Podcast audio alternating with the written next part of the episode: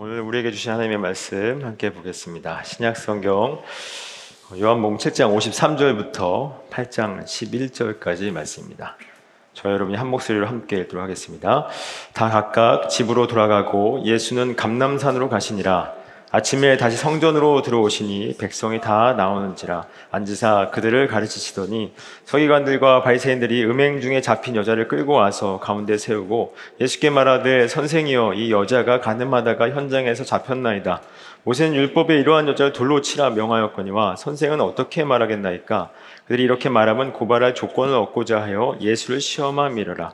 예수께서 몸을 굽히사 손가락으로 땅에 쓰시니 그들이 묻기를 마치 아니하는지라. 이에 일어나 이르시되 너희 중에 죄 없는 자가 먼저 돌로 치라 하시고 다시 몸을 굽혀 손가락으로 땅에 쓰시니 그들이 이 말씀을 듣고 양심의 가책을 느껴 어른으로 시작하여 젊은이까지 하나씩 하나씩 나가고 오직 예수와 그 가운데 섰는 여자만 남았더라. 예수께서 일어나서 여자 외에 아무도 없는 것을 보시고 이르시되 여자여 너를 고발하던 그들이 어디 있느냐? 너를 정죄한 자가 없느냐? 대답하되 주여 없나이다. 예수께서 이르시되 나도 너를 정죄하지 아니하노니 가서 다시는 죄를 범하지 말라 하시니라. 아멘. 하나님 감사합니다. 오늘도 복되고 귀한 주를 허락하여 주셔서 또 예배를 드리기 위해서 우리 이 자리로 인도하심에 감사합니다. 특별히 주님 말씀 앞에 섰습니다.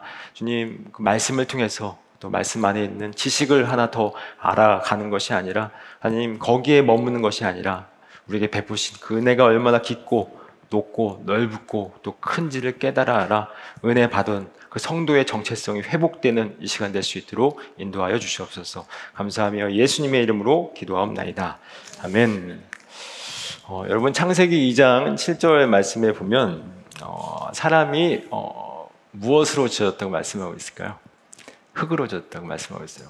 흙으로 젖었다고 이제 말씀을 하고 있는데 이 흙이라는 단어가 이 히브리어 단어가 아파르라는 단어인데 이 아파라는 단어는 흙의 그 뜻이 흙의 흙이라는 의미보다는 먼지에 더 가깝습니다. 그 단어 자체가. 그래서 이제 사람은 먼지로 만들어진 거예요.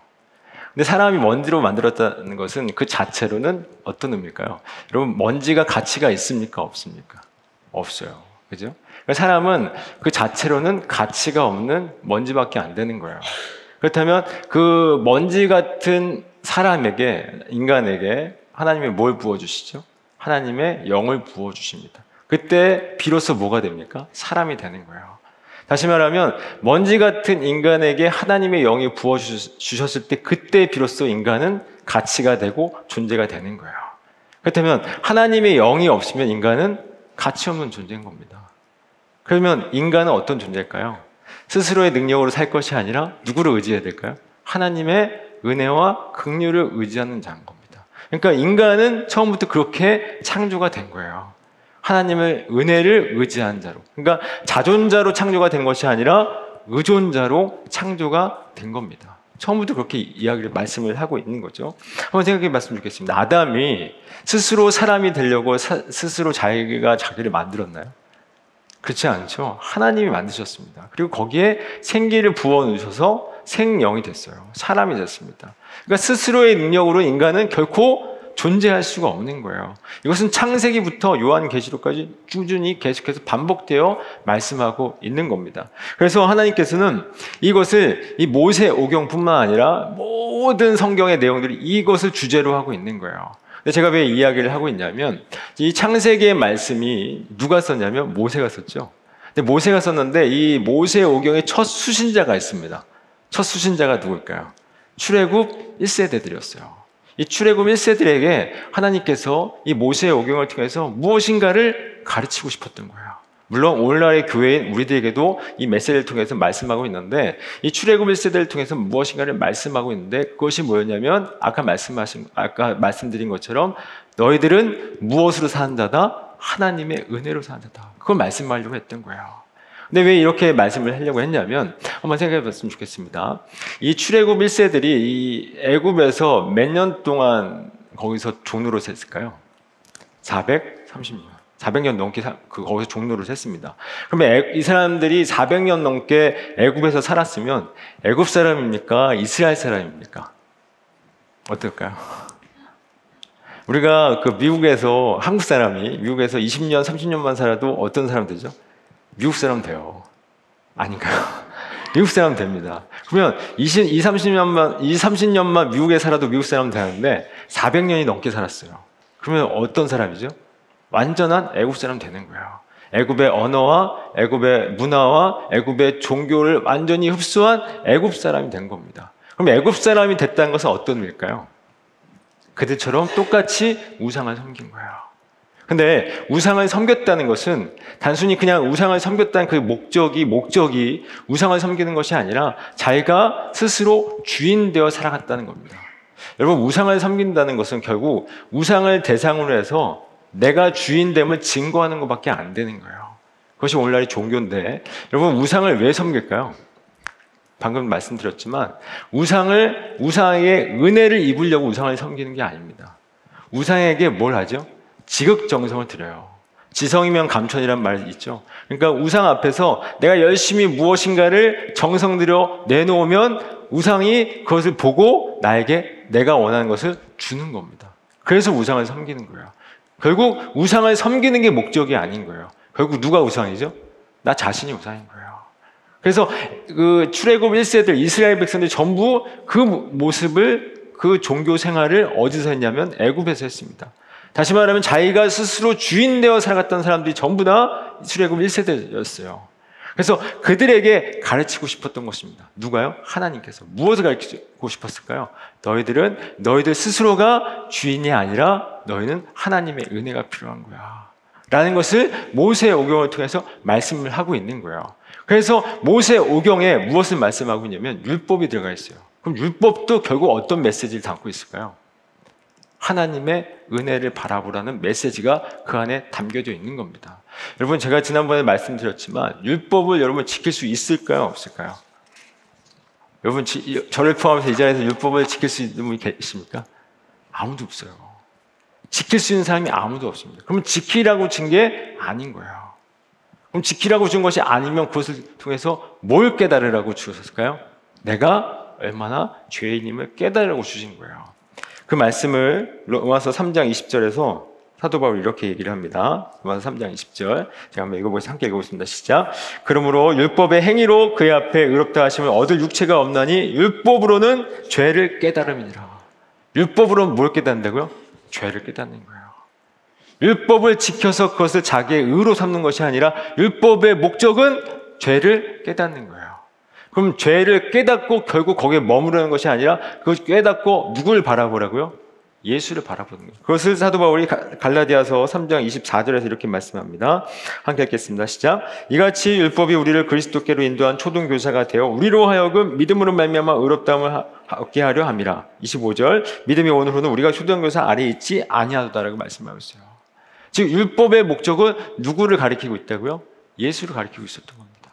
즉 율법은 너희들은 은혜가 필요하다라고 하는 것을 말씀하고 있는 거예요. 율법을 통해서 아 내가 얼마나 죄인인지를 깨닫는 겁니다. 즉 사망의 밑바닥까지 내려가는 거예요. 그래서 사망의 밑바닥에서 누구 바라보라고요? 은혜 바라보라고. 그리고 은혜의 실체이신 예수 바라보라고 은혜를 주신 거예요. 근데 은혜를 주, 그 율법을 주셨는데 인간은 스스로가 주인 되어 살아가고 싶은 본성이 여전히 남아 있어요. 그래서 율법을 통해서 나의 내가 은혜를 구하는 것이 아니라 나의 가능성이 여전히 있기 때문에 율법을 어떻게 하고 싶어 하죠? 지키고 싶어 하는 거예요. 그래서 지켜서 구원도 그 대가로 받고 싶어 하는 것이 인간의 죄성인 겁니다. 이것이 사실은 성경에 나와 있는 이스라엘 백성들뿐만 아니라 또 유대인들뿐만 아니라 누구에게도 해당이 될까요? 저와 여러분에게도 그대로 해당이 되는 거예요. 그래서 율법을 지키지 않으면 저와 여러분 어떤 생각이 들까요? 그러니까 여러분이 저와 여러분이 죄를 조금이라도 지면 어떤 마음이 들죠? 안 불안하세요? 불안한 마음이 드는 거예요. 내가 지켜야 되는데 지키지 못했기 때문에 그것이 율법을 지키고자 하는 우리의 본성입니다. 다시 말하면 내가 인생의 주인으로 살아가고자 하는 본성인 거예요. 그래서 그 본성대로 율법을 지키고 싶어 하는 겁니다. 근데 율법은 못 지킵니다. 못 지키는 거예요. 그래서 율법을 못 지킴으로 말미암아 죄를 깨닫고 결국 은혜와 극률이 아니면 못 사는구나. 그것을 가르쳐 주시려고 하나님께서 말씀을 하고 있는 거예요. 그런데 유대인들도 이걸 못 깨달았고 제자들은 어땠을까요? 제자들도 몰랐어요. 언제까지 몰랐을까요? 오순절 성령 강림 사건 이전까지는 율법의 의도를 전혀 몰랐습니다. 그래서 여전히 자신의 가능성을 의지하고 신뢰하고 살았던 겁니다. 그래서 율법을 지켜서 구원조차도 그 대가로 받고 싶었던 것이 바로 유대인들이었고 심지어 제자들이었습니다. 그래서 예수님께서 그런 유대인들에게 뭐라고 말씀하시냐면 요한복음 7장에서 너희들은 율법을 다 지키고 있다 지키고 있지 못하다 지키고 있지 못하다고 말씀하시는 거예요. 너희들은 율법을 지키고 있는 것이 아니야. 너희는 율법을 지키는 것이 아니라 너희는 율법을 지켜서 구원에 이르는 것이 아니라 바로 누가 필요하다? 내가 필요하는 거야. 그래서 7장에서 뭐라고 말씀하시냐면 너희들은 물인 생수의 근원에 누구를 마셔야 된다? 나를 마셔야 돼. 라고 말씀을 하고 있는 거예요. 율법을 지켜서가 아니라 생수의 근원에 나를 마셔야 되는 거야. 라고 말씀을 하고 있는 겁니다. 근데 이것을 잊어버린 채 그들은 예수를 갈급해 하지도 않았어요. 왜냐하면 스스로의 가능성을 여전히 신뢰하고 있었기 때문에 그들은 예수를 갈급해하지 않았습니다. 오히려 그렇게 자기를 부정시키는 예수를 어떻게 하죠? 죽이고 싶었습니다. 그래서 죽이려고 했어요. 이것이 여기까지가 7장의 내용이었어요. 그죠? 7장의 내용 이제 마치고 이제 오늘 본문이 이제 시작이 되는데 오늘 본문 말씀을 보니까 제가 오늘 이제 7장의 내용을 한 이야기, 이유가 있습니다. 오늘 본문을 말씀을 보니까 53절부터 11절에 보면 이 그 가루가 쳐져 있어요. 성경 말씀을 보면 가루가 쳐져 있습니다. 왜 가루가 쳐져 있냐면 이 본문 말씀은 이 성경에는 사본이 많이 있습니다. 사본이. 근데 이 본문 말씀이 가루가 쳐진 이유는 AD 400년 이전에 발견된 사본에는 이 말씀이 없어요. 그럼 어떻게 되냐면 7장 52절에서 어디로 연결되냐면 8장 12절로 연결이 되는 거예요. 이 말씀이 없기 때문에.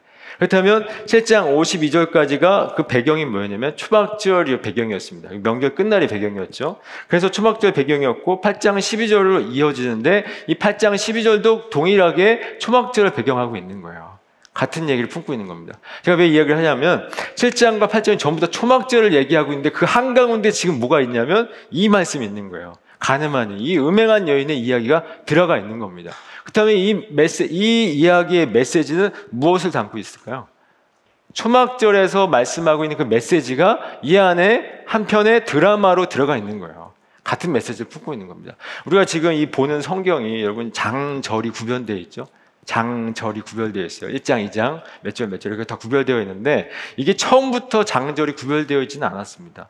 AD 한 그, 몇 년이죠? 1500년도 경에 이 장절이 구별되었어요. 그 전에는 장절이 있었을까, 없었을까요? 없었습니다. 그러니까 지금 우리가 7장과 8장으로 나눠져 있지만, 이게 지금 다 한 이야기인 거예요.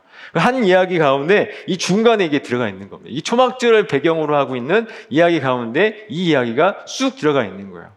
그러면 아까도 말씀드렸지만 이 말씀은 초막절을 배경으로 한 그 메시지 안에 들어가 있고 그 메시지와 함께 같은 메시지를 포함하고 있는 겁니다. 그때는 초막절의 메시지가 무엇일까요? 제가 방금 말씀드렸지만 율법의 의도는 내가 얼마나 불의한 자는 깨닫고 누구 바라보라고요? 예수 바라보라고. 그래서 죄인들에게는 누가 필요하다고요? 생수의 근원 대신 예수가 필요한 겁니다. 그걸 7장에서 얘기하고 있고 8장에서는 그래서 흑암에 묶여 있는 이들에게는 세상의 빛이신 누가 필요하다고요? 예수가 필요하다. 그 얘기를 하고 있는 거예요. 그러니까 8장에서는 세상의 빛을 얘기하고 있고 또 7장에서는 생수의 근원이신 내가 물이다. 너희들은 나를 마셔야 돼. 라고 말씀을 하고 있는 겁니다. 그리고 이 메시지가 이 가운데 그림으로 들어가 있는 거예요. 이 가늠한 여인의. 그럼 어떤 말씀인지 한번 보도록 하겠습니다. 오늘 본문 53절부터 3절까지 함께 읽어보도록 하겠습니다. 시작. 다 각각 집으로 돌아가고 예수는 감남산으로 가시니라. 아침에 다시 성전으로 들어오시니 백성이 다 나오는지라. 앉으사 그들을 가르치시더니 서기관들과 바리새인들이 음행 중에 잡힌 여자를 끌고 와서 가운데 세우고라고 말씀을 하고 있어요. 지금 예수님께서 성전에서 백성들을 가르치고 계셨습니다. 근데 갑자기 서기관들과 바리새인들이 찾아와서 음행 중에 현장에서 잡힌 여자를 끌고 왔어요. 끌고 와서 예수님 앞에 딱 세운 거야. 근데 음행 중에 제 현장에서 잡힌 여자만 끌고 왔어요. 남자는 안 끌고 왔는지 아니면 도망을 간 건지 모르겠지만 여자만 끌고 왔습니다. 그래서 이제 그들이 이렇게 얘기를 합니다. 4절과 5절입니다. 함께 읽겠습니다. 시작. 예수께 말하되 선생이여 이 여자가 가늠하다가 현장에서 잡혔나이다. 모세는 율법에 이러한 여자를 돌로 치라 명하였거니와 선생은 어떻게 말하겠나이까? 라고 이야기를 해요. 그러니까 그들이 지금 이 여자를 현장에서 잡아서 데리고 와, 데리고 와서 지금 예수님 앞에 딱 세운 거예요. 그래서 이렇게 얘기합니다. 선생이요, 여자가 가늠하다가 현장에 잡혔는데 모세는 율법에 이런 여자를 돌로 치라 명했습니다. 당신은 뭐 어떻게 얘기할 겁니까? 라고 얘기했어요. 이 서기관들과 바리새인들이 정말 예수님을 정말 재판장으로 인정해서 이 여인을 데려온 걸까요? 그렇지 않습니다. 예수님을 고발하는 조건을 찾기 위해서 데리고 온 거예요. 6절에 보니까 이렇게 말씀합니다. 그들이 이렇게 말하면 고발할 조건을 얻고자 하여 라고 말씀하고 있어요. 고발할 조건을 얻고자 하여 예수님을, 그러니까 예수님을 넘어뜨리기 위해서 어떻게든 넘어뜨리기 위해서 이 여인을 데리고 온 거예요. 그러니까 랍비로, 지금 선생이요, 랍비라고 얘기를 하고 있지만 랍비로 인정하지 않고 있는 겁니다. 그럼 어떻게 넘어뜨리려고 얘기를 이 여인을 데리고 왔을까요? 만약에 예수님께서 이 모세의 율법엔 돌로 치라고 명을 했어요. 그래서 예수님께서 모세의 율법대로 이 여자를 어떻게 하라고요? 돌로 쳐라. 얘기하면 어떻게 될까요? 그동안에 예수님께서 뭐라고 말씀하셨죠? 예수님은 의인을 부르는 것이 아니라 죄인을 부르러 왔다라고 말씀하셨어요. 그리고 사랑을 얘기하셨어요. 그러면 의인을 부르지 않고 죄인을 부르러 왔다 말씀하셨고 또 사랑을 이야기하셨는데 그냥 이 율법대로 이 여인을 치라고 하면 어떻게 될까요? 그동안 예수님이 말씀하신 게 다 부정당하는 거예요. 그러니까 예수님이 예수님의 말씀으로 자기를 공격하게 되는 겁니다. 그죠? 그래서 이 말, 이렇게 말을 할 수가 없던 거예요.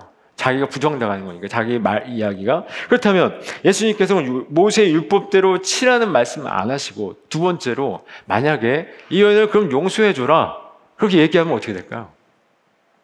하나님이 제정하신 율법에는 뭐라고 했죠? 돌로 치라고 분명하게 말씀하고 있어요. 그러면 용서하라고 그냥 돌로 치라고 명했는데 용서하라고 하면 하나님의 율법을 폐기한 자가 되는 거예요.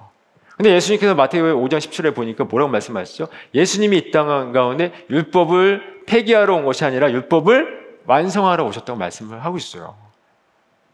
그래서 율법을 용서해 주라고 말해도 안 되는 겁니다. 그러면 세 번째로 적당히 타협을 하는 거예요. 적당히 몇 대 때리고 용서해 주고 보내라. 라고 예수님이 말씀하셨다면 어떻게 될까요? 이것도 안 되는 겁니다. 마태복음 5장 19절 말씀 한번 보겠습니다. 5장 19절 말씀이 이런 말씀이 있어요.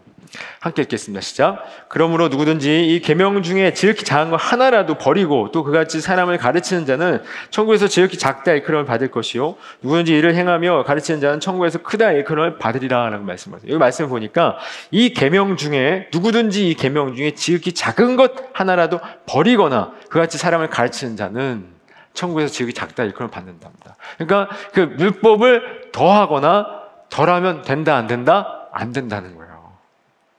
그러니까 적당히 타협도 안 되는 겁니다. 그러니까 지금 바리새인들과 서기관들이 예수님이 이 셋 중에 하나는 대답을 할 거다. 셋 중에 하나는 대답을 할 거다. 그래서 셋 중에 하나는 대답을 하면 어떻게든 넘어질 거다. 그래서 고발할 조건을 찾고자 온 거예요. 데리고 온 겁니다. 그러니까 셋 중에 하나는 대답을 할 거라고 생각을 한 거죠. 근데 예수님 뭐라고 대답을 하셨을까요? 이 셋 중에 하나 대답을 하셨을까요? 그렇지 않습니다. 목사, 그 목사님이 아니라 예수님께서 이렇게 대처를 하세요. 요한복음 8장 6절부터 8절까지 함께 읽겠습니다. 시작. 그들이 이렇게 말하면 고발할 조건을 얻고자 예수를 시험하리라. 예수께서 몸을 굽히사 손가락을 땅에 쓰시니 그들이 묻기를 마치 아니한지라. 이에 일어나 이르시되 너희 중에 죄 없는 자가 뭘로 돈조, 돌로 치라 하시고 다시 몸을 굽혀 손가락으로 땅에 쓰시니라고 말씀하고 있어요. 지금 모세는 돌로 치라고 했는데 당신은 뭐라고 하실 겁니까? 라고 물어보니까 예수님께서 대답을 하지 않으시고 아무 말씀도 하지 않으시고 몸을 굽혀서 뭐 하셨대요? 땅에다 무엇을 쓰셨답니다. 근데 땅에다 뭘 썼는지는 여기 뭐라고 나왔는지 성경에 나와 있지 않기 때문에 모르겠어요. 근데 앞뒤 문맥을 보고 추측했을 때 아마도 율법에 관련된 것을 쓰신 것 같아요. 율법에 관련된 것을. 그래서 율법에 관련된 것을 쓰신 겁니다. 우리 지금 이 개혁 개정판에는 나오진 않았지만 그 집에 여러분들 표준 세번역 성경이 각 을 갖고 계신지 모르겠어요. 표준 세 번역에 보면 그 각주에 이렇게 써 있습니다. 그 각주란 거 밑에 보면은 각주가 써 있는데 뭐라고 써 있냐면 다른 고대 사본에는 그들 각자의 제목을 쓰셨다라고 말씀을 하고 있어요. 다른 고대 사본에는 그들 각자의 제목을 쓰셨다. 땅바닥에다 쓰셨다는 거예요. 우리 개혁 개정편에 안 나와 있는데 한번 표준 개, 저기 표준 세번역 성경이 있으면 한번 보시면 좋을 것 같습니다. 그래서 다른 고대 사본에는 그들 각자의 제목을 쓰셨다고 그래요. 어쨌든 율법을 쓰신 것 같아요. 무슨 율법을 쓰셨을까요? 지금 이 바리새인들과 서기관들이 이 여인을 음행한 여인을 잡아서 데리고 왔다라는 것은 어떤 걸까요? 그의 전제가 있습니다. 나는 율법을 지키고 있다, 안 지키고 있다? 지키고 있다는 전제를 깔고 이걸 데리고 온 거예요. 여러분, 우리가 사실 남을 비난을 하는 이유가 뭘까요? 나는 그렇지 않다는 겁니다. 그렇지 않다는 전제가 있는 거예요. 남을 비난한다는 것. 그리고 뿐만 아니라 우리가 남을 비난하는 것을 굉장히 즐겨합니다. 안 그런 표정을 하고 계신데 어떠세요? 남을 굉장히 즐겨합니다. 비난하는 걸 즐겨요. 왜 즐겨할까요? 남을 비난함으로 인해서 누가 올라가죠? 내가 우월감이 생기기 때문에 그래요. 그러니까 남을 비난하고 깎아내려야 상대적으로 누가 올라가죠? 내가 올라가기 때문에 그래서 남을 비난하는 겁니다. 이게 죄인들의 속성인 거예요. 지금 바리새인들과 서기관들이 이 음행한 여인을 고소해서 예수님 앞에 데려왔다는 것은 나는 지키고 있다는 겁니다. 그리고 나는 그걸 지켜서 그것을 자기의 의와 자랑으로 삼고 있는 거예요.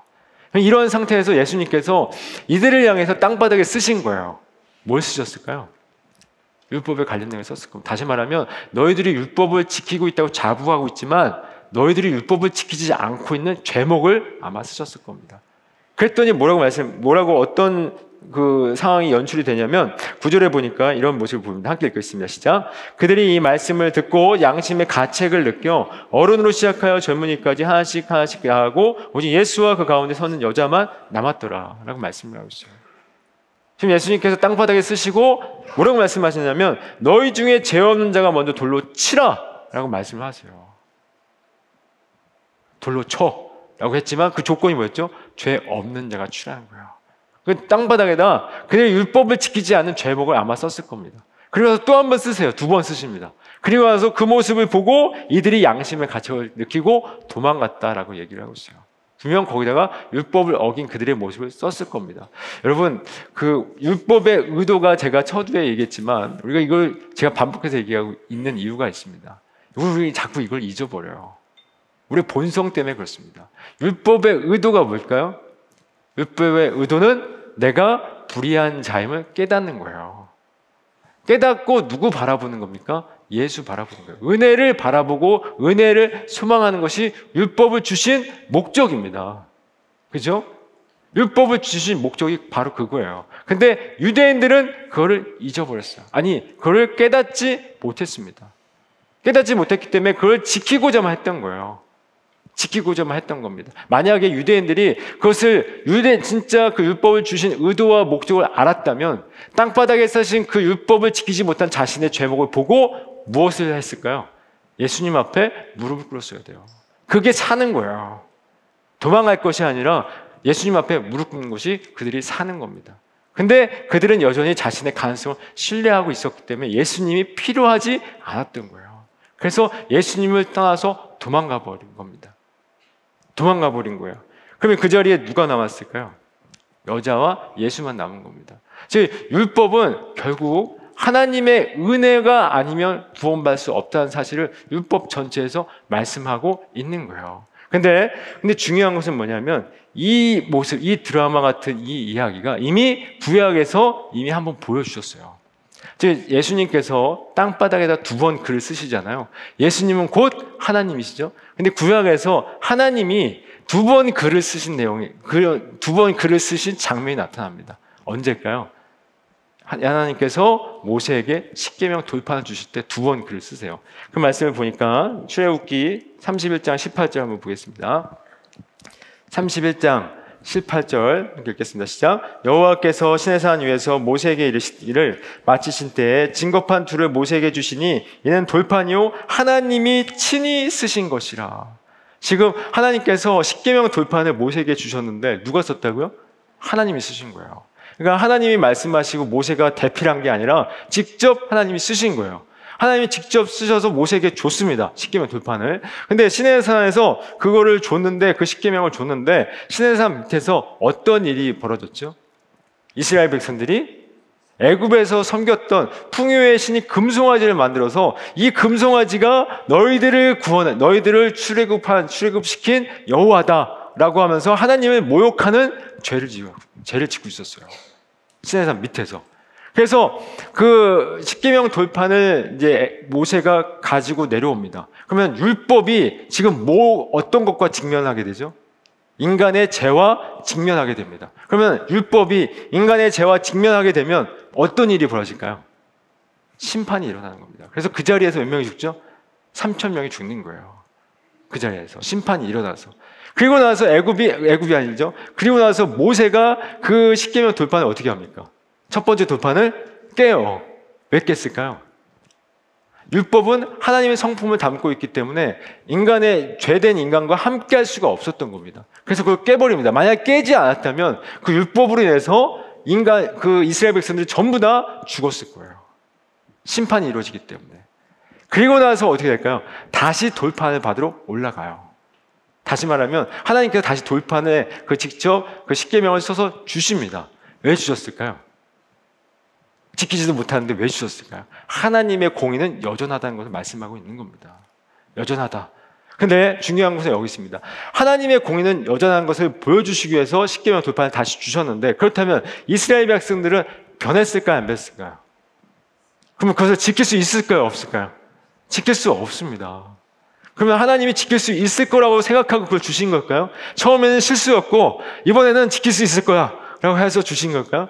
그렇지 않습니다. 첫 번째 돌판을 주시고 그것을 깬 다음에 두 번째 돌판을 주시기 이전에 그 중간에 어떤 사건이 하나 있었어요.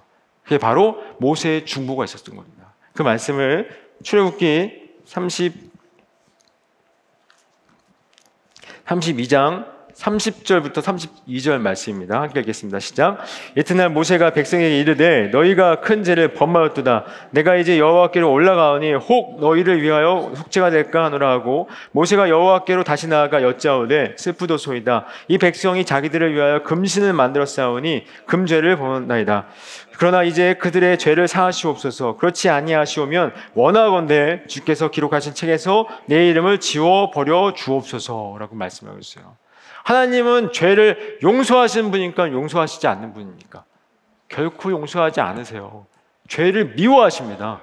그래서 죽이시는 거예요. 근데 모세가 어떻게 합니까? 용서를 구해요. 용서를 구합니다. 이, 이 이스라엘 백성들을 용서해 주십시오 라고 말씀을 하고 있어요. 그리고 그렇지 않으면 생명책에서 자기의 이름을 지워달라고 얘기를 합니다. 이 모세의 중보가 지금 어떤 것, 신약에서 어떤 그림이 연상이 될까요? 바로 율법으로 말미암아 죽어야 될 우리가 누구의 중보로 예수 그리스도의 중보로 말미암아 살아나는 그래서 교회가 탄생되는 모습을 여기서 보여주고 있는 거예요.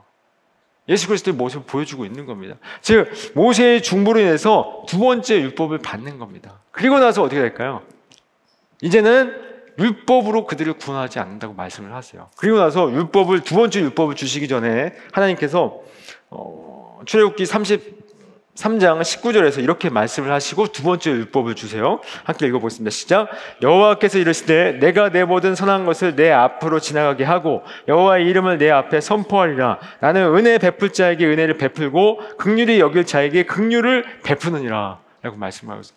이 말씀을 주시고 율법을 주시는 거예요. 다시 말하면 이제는 더 이상 너희들을 구원하는 구원의 방식이 뭐다? 율법이 아니고 은혜와 극률이다라고 이미 출애굽께서 말씀을 하신 거예요. 이미. 그러니까 너희들의 구원은 율법이 아니다. 하나님이 이미 알고 계세요. 율법을 지킬 수 없다는 사실 알고 계십니다. 그래서 율법으로 너희들을 구원하는 것이 아니라 너희들의 구원은 은혜와 국률이다라는 것을 이미 말씀하시고 율법을 주신 겁니다. 그렇다면 율법의 의도는 무엇입니까? 제가 처음에 말씀드린 것처럼 그 율법을 통해서 내가 얼마나 불의한 자이고 내가 얼마나 죄인임을 깨달아 나는 결국 사망에 이를 수밖에 없구나라고 하는 그 마당 그 사망의 밑바닥까지 내려가는 거예요. 그 밑바닥에서 우리는 아무 소망이 없는 그 밑바닥에서 누구를 무엇을 바라 무엇을 바라보고 무엇을 의지해야 합니까? 하나님의 긍휼을 의지하는 거예요. 하나님의 은혜를 의지하는 겁니다. 그게 바로 율법을 주신 저와 여러분에게 이 땅의 교회에게 율법을 주신 목적인 거예요. 그래서 그 율법은 율법의 율법을 통해서 하나님의 은혜를 바라보고 말씀하셨는데 그 은혜의 실체이신 누가 오셨죠? 예수가 오신 거예요. 예수가 오신 겁니다. 그럼 결국 누구를 바라보라고요? 예수를 바라보라는 겁니다. 예수 아니면 안 된다는 겁니다. 그러면 이 예수님이 어떻게 율법의 공의와 하나님의 사랑을 만족시키는지를 오늘 본문 말씀을 명확하게 보여주고 계세요. 오늘 본문을 다시 들어가겠습니다. 오늘 말씀을 보면은 이렇게 말씀을 하고 있어요. 이제 구절에서 이제 그 양심의 가치를 느껴서 많은 사람들이 다 떠나갔습니다. 그래서 이제 10절에서 10절과 11절에서 이렇게 이야기를 합니다. 함께 읽어보겠습니다. 시작. 예수께서 일어나서 여자 외에 아무도 없는 것을 보시고 이르시되 여자여 너를 고발하던 그들이 어디 있느냐 너를 정죄한 자가 없느냐 대답하되 주여 없나이다. 예수께서 이르시되 나도 너를 정죄하지 아니하노니 가서 다시는 죄를 범하지 말라 하시니라라고 말씀을 하고 있어요. 지금 예수님께서 뭐라고 말씀하냐면 여자야 너를 고발 고발하던 그들이 어디 있냐 너를 정죄한 자가 어, 없느냐 그랬더니 주여 없나이다 이야기하니까 나도 너를 정죄하지 않겠다는 거예요. 예수님께서 7절에서 너희 중에 죄 없는 자가 먼저 돌로 치라고 했습니다. 그렇죠? 율법대로 율법대로 돌로 쳐라. 근데 죄 없는 자가 치라고 말씀하셨어요. 근데 그 자리에 죄 없는 자가 계시긴 계셨어요. 누가 계셨죠? 예수님이셨어요. 그렇다면 이 말씀대로 그 여인을 심판하고 그 여인을 어, 심판할 수 있는 유일한 분이 누구죠? 예수님밖에 없었던 겁니다. 근데 그 예수님이 뭐라고 말씀하시냐면 나도 너를 정죄하지 않겠다는 거예요. 그럼 한번 생각해 봤으면 좋겠어요. 우리가 그 율법은 분명히 돌로 치라고 했어요. 그죠? 분명히 돌로 치라고 했어요. 그럼 그 율법을 그대로 이행하는 것이 하나님의 공의가 세워지는 거죠. 그죠? 하나님 그 율법대로 해야 하나님의 공의가 세워지는 겁니다. 근데 하나님의 공의는 있는데 그 공의를 세우기 위해서 그대로 살아 그대로 행해야 되는데 그냥 예수님께서 나도 너를 용, 정죄하지 않고 용서해 줄게 이렇게 버리면 어떻게 될까요? 하나님의 공의가 무너져 내리는 거예요. 그러면 지금 이렇게 말씀해버리면 어떻게 될까요? 하나님의 공의가 무너져 내린 겁니다. 그렇다면 진짜 공의가 무너져 내린 걸까요? 그렇지 않습니다. 이 여인이 받을 도를 누가 대신 받았을까요? 예수님이 받으신 거예요. 그러니까 율법의 요구, 이 여인이 받아야 될 율법의 요구를 전부 다 예수님이 받으신 거예요. 그래서 하나님의 공의는 세워지는 겁니다. 하나님의 공의가 온전히 세워지는 거예요. 그리고 하나님의 사랑이 여기서 증거되고 있는 거예요.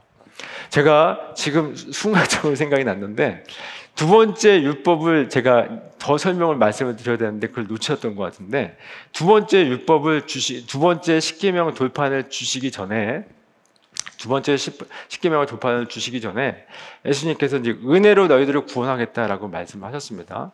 근데 이제 첫 번째 율법이 그 십계명 돌판이 왔을 때 아까 제가 뭐 어떤 일이 벌어졌다고 말씀드렸죠? 심판이 일어났다고 말씀드렸습니다. 그러니까 죄를 지은 인간은 율법 앞에서는 심판받아 다 죽어야 되는 거예요. 근데 두 번째 율법이 내려왔습니다. 그죠? 두 번째 율법을 받고 내려왔어요. 그러면 두 번째 율법이 왔을 때도 그것이 사람들과 직면했을 때 결국 어떻게 일어, 뭐, 무슨 일이 일어날까요? 심판이 당연히 일어나야 돼요. 그죠? 일어나야 되는데, 일어나는 것을 알고 계셔서 두 번째 율법은, 두 번째 그 십계명은 어디로 들어갈까요? 법계 안으로 들어가는 겁니다. 법계 안으로. 그래서 법계 안에 들어가서 거기서 뚜껑을 덮어요. 근데 그 뚜껑 이름이 바로 속죄소입니다. 왜 속죄소냐면 1년에 대, 그 1년에 단 한 번 대속죄일 날 7월 10일 날 대제사장이 어, 점도 없고 흠도 없는 재물을 잡아서 그 피를 그 속죄 위, 속죄소 위에 발라요. 그래서 내가 정죄받고 내가 죽어야 되는데 그 점도 없고 흠도 없는 그 재물의 희생으로 말미암아 누가 살죠? 내가 사는 거예요. 그래서 그 속죄소라고 얘기를 하는 겁니다. 다시 말하면 쉬운 자라고도 얘기해요. 은혜가 베푸는 자리. 즉, 멀시시스라고 얘기하죠. 그래서 쉬운 자로 얘기를 한 겁니다. 즉, 우리가 죽어야 되는데 그 율법으로 말미암아, 직 율법으로 말미암아 죄로 인하여 우리가 죽어야 되는데 그 우리가 죽어야 되는 우리를 대신하여 점도 없고 흠도 없는 재물의 피가 위에 덮어지는 거예요. 그래서 우리가 사는 겁니다. 그 모습을 예수님이 지금 신약에 와서 십자가로 그, 그이 모습의 실체가 무엇인지를 십자가로 보여주신 건데 그 십자가의 이야기가 오늘 여기에 담겨져 있는 거예요. 죄송합니다. 왔다 갔다 얘기해서 구약 갔다 여기요. 제가 다 모르는 표정이 좀 어렵다라고 말씀을 하셨는데 이 법계 나오고 이러면 좀 어려워 그죠? 법계 나오고 이 속죄서 나오면 좀 어려워요. 어쨌든 간에 예수님께서 그러니까 우리가 받아야 될 그 죄에 대한 그 대가를 예수님이 대신 죽으심으로 말미암아 우리가 살게 되는 거예요. 그것을 이미 구약에서 그 법궤를 덮는 그 속죄소의 그걸 통해서 보여주셨고 그것이 진짜 의미하는가 무엇인지를 신약에서 십자가의 사건을 통해서 증거하신 거예요. 그래서 이 여인에게 뭐라고 말씀하시냐면 내가 그 율법을 내가 받고 그 여인을 사는 그 여인을 살리는 겁니다. 그래서 나도 너를 정죄하지 않겠다라고 말씀을 하고 있는 거예요. 여러분 한번 생각해 봤으면 좋겠습니다. 지금 여기서 가늠한 여인이 등장을 했어요. 그죠? 가늠한 여인이 등장을 했고 또 이 가늠한 여인을 정죄한 바리새인들과 서기관들이 등장을 했습니다. 이 모습이 누구의 모습일까요? 바로 우리들의 모습인 거예요. 여러분 이 단순히 음행했다, 가늠했다라고 얘기하지만 가늠한 그 자체만 얘기한 게 아닌 겁니다. 성경에서 간음은 하나님을 사랑하지 않고 하나님을 의지하지 않는 모든 것이 다 간음인 거예요. 그럼 여기서 자유할 수 있는 사람이 있습니까? 아무도 없어요. 저를 비롯해서 이 자리에 어떤 누구도 여기서 자유할 수 있는 사람이 아무도 없습니다. 그러면 우리는 하나님의 율법 앞에서 하나님의 공의에 의해서 결국 다 어떻게 될까요? 죽어야 돼요. 그게 맞는 겁니다. 그게 하나님의 공의가 세워지는 거예요. 근데 그 죽음의 자리 앞에서 우리를 값없이 거저 건져내어 주신 거예요. 그게 바로 은혜인 겁니다. 이 여인이 어떻게 용서를 받았습니까? 어떤 행위로 용서를 받았나요? 그렇지 않습니다.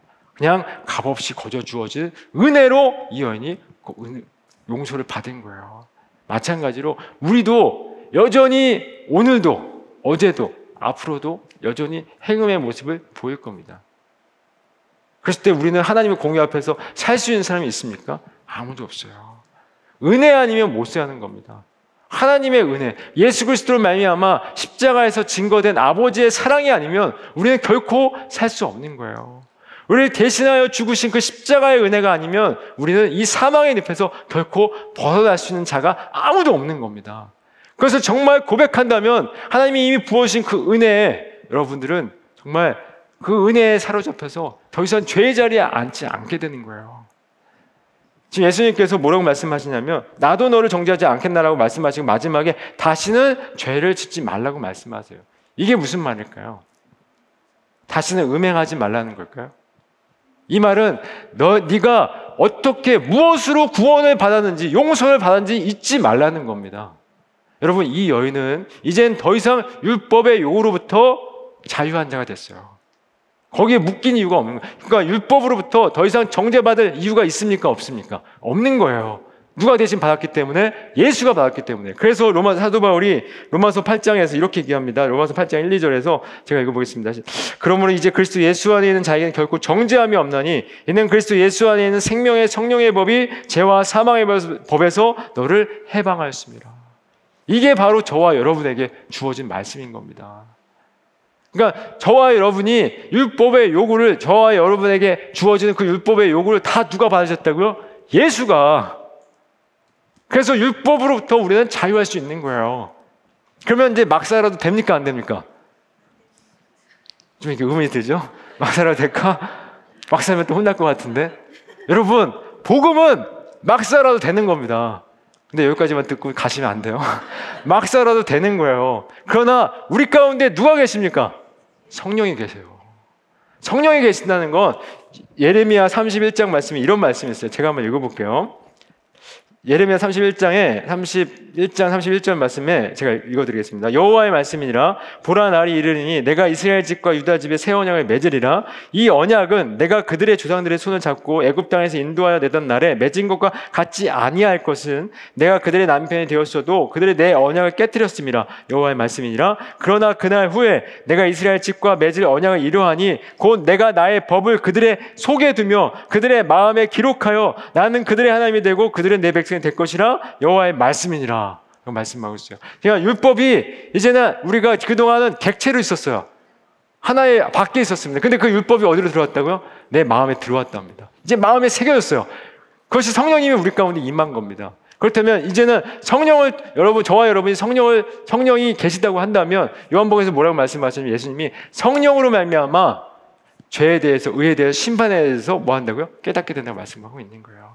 이제는 여러분들이 여러분 안에 성령이 계신다면 죄가 무엇인지 의가 무엇인지 심판이 무엇인지 이제 알게 된 거예요. 이제 마음판에 그 마음 그 말씀이 새겨졌기 때문에 그렇다면 이제 마음대로 살 수 있을까요? 마음대로 살 수가 없어요. 이제는 그동안은 율법에 묶여서 살았다면 이제 율법에서 벗어나 율법 안에서 자유한 자가 되는 거예요. 율법 안에서 율법 아, 아래가 아니라 율법 안에서 참된 자유함을 누리고 있는 누릴 수 있게 되는 겁니다. 그것이 우리 마음판에 새겨진 성령으로 말미암아 하나님의 말씀이 새겨졌기 때문에 그런 겁니다. 그렇다면 죄가 무엇인지를 알았다면 이제는 우리가 죄가 무엇인지 알았기에 이제 우리가 받은 은혜가 얼마나 귀하고 복된 것인 것을 알았기에 이제 죄의 자리에 가지 않게 되는 거예요. 이제 우리는 율법의 요구로부터 자유자가 되었습니다. 근데 예수님이 다시 죄를 짓지 말라는 것은 그 은혜를 잊지 말라는 거예요. 그 말은 다, 이 말은 다시 말하면 은혜를 잊는 것은 곧 죄인 겁니다. 이것을 히브리서 기자가 이렇게 얘기를 해요. 히브리서 11장 28절, 29절 말씀에 이렇게 얘기합니다. 제가 읽어보겠습니다. 모세의 법을 폐한 자도 두세 증인으로 말미암아 불쌍히 여김을 받지 못하고 죽었거든 하물며 하나님의 아들을 짓밟고 자기를 거룩하게 한 언약의 피를 부정한 것으로 여기고 은혜의 성령을 욕되게 한 자가 당연히 받을 형벌은 얼마나 더 무겁겠느냐 너희는 생각하라 라고 말씀하셨어요. 은혜를 잊는 게 뭐라고요? 죄라는 겁니다. 은혜를 잊으시면 안 되는 거예요. 은혜를 잊으시면 안 되는 겁니다. 저 여러분에게 허락되어진 그 정말 그 말할 수 없는 그 은혜 이를 기억할 때 정말 우리가 정말 하고자 하는 죄된 그 본성대로 살지 않는 겁니다. 그걸 이겨낼 수가 있는 거예요.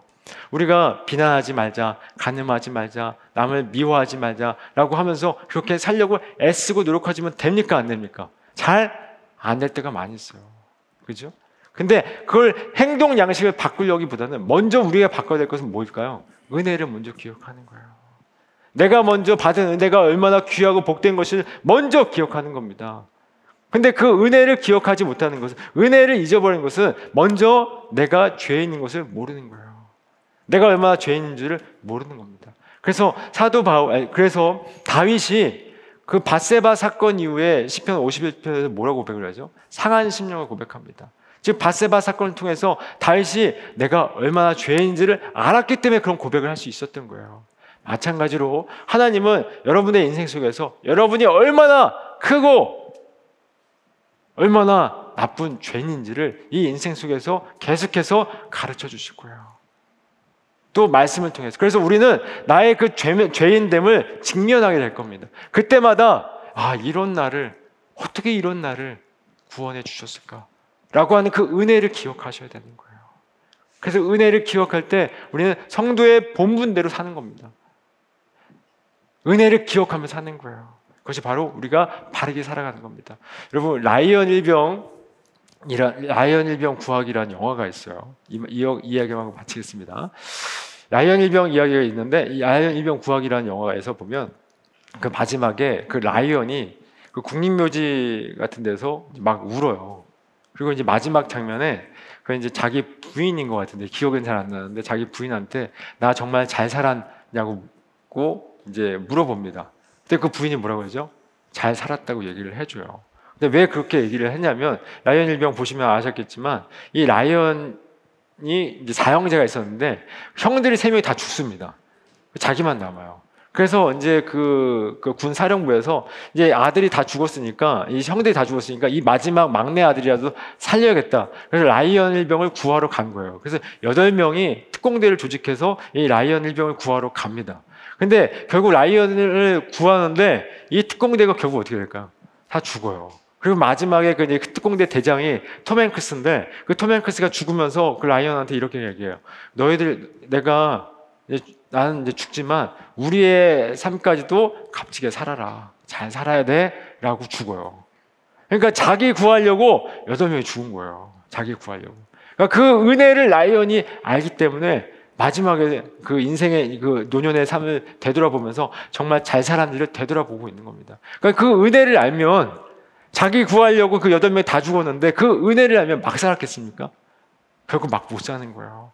정말 여러분, 저와 여러분은 심판받아 다 죽어 마땅한 자가 맞습니다. 우리는 지옥 가도 할 말이 없는 자들인 거예요. 그런 우리가 어떤 자격도 없고 어떤 조건도 없는 우리를 택하여 부르셔서 자연 삼아 주셔서 영원한 생명을 허락해 주신 거예요. 이 은혜가 얼마나 귀하고 복된 것인지 안다면 이제는 막 살 수 있을까요? 막 못 사는 겁니다. 막 못 사는 거예요. 그래서 은혜를 잊지 않는 것이 바로 다시는 죄를 짓지 않는 겁니다. 율법의 요구는 다 해결이 됐어요. 예수 그리스도로 말미암아 다 해결이 됐습니다. 이제 우리는 서- 하나님의 자녀가 되었습니다. 우리가 해야 될 것은 이제 은혜를 잊지 않고 사는 거예요. 그 은혜를 잊지 않고 정말 어둠에 묶여 있었던 우리의 원래 모습을 기억하면서 우리가 어떻게 이 자리에 와서 하나님을 예배하고 하나님을 찬양하고 이런 평안을 누릴 수 있고 또 영원한 천국을 소망할 수 있게 되었나 라고 생각하면서 그 은혜를 잊지 않고 살아가는 성도의 본분, 성도의 정체성을 늘 기억하며 살아가는 저와 여러분 되기를 간절히 소망합니다. 아, 함께 기도하겠습니다. 하나님 아버지, 어, 우리가 매일마다 은혜를 이야기하고 있지만 어쩌면 어, 은혜를 잊고 사는 것이 더 많은 시간, 은혜를 잊으며 더 많은 시간들을 보내고 있는 것은 아닌지 모르겠습니다. 하나님 아버지 오늘 말씀을 통해서 말씀하신 것처럼 영원한 사망에 이르러야 될 모습이 바로 우리들의 모습이었는데 어떻게 우리가 구원을 받았을까요? 정말 어떻게 우리가 영원한 생명이라는 소망을 갖게 되었습니까? 하나님 전적인 하나님의 은혜임을 다시 한번 고백합니다. 그 은혜 잊지 않게 해주셔서 이제는 내 욕망대로 내가 원하는 그 죄의 습관대로 살아가는 것이 아니라 은혜를 기억하며 하나님을 기뻐하며 하나님이 원하시는 그 자리에 주님 걸어갈 수 있도록 믿음으로 걸어갈 수 있도록 우리를 붙들어 주시옵소서 인도하시고 믿사- 믿사하며 살아계신 예수님의 이름으로 기도하옵나이다. 아멘.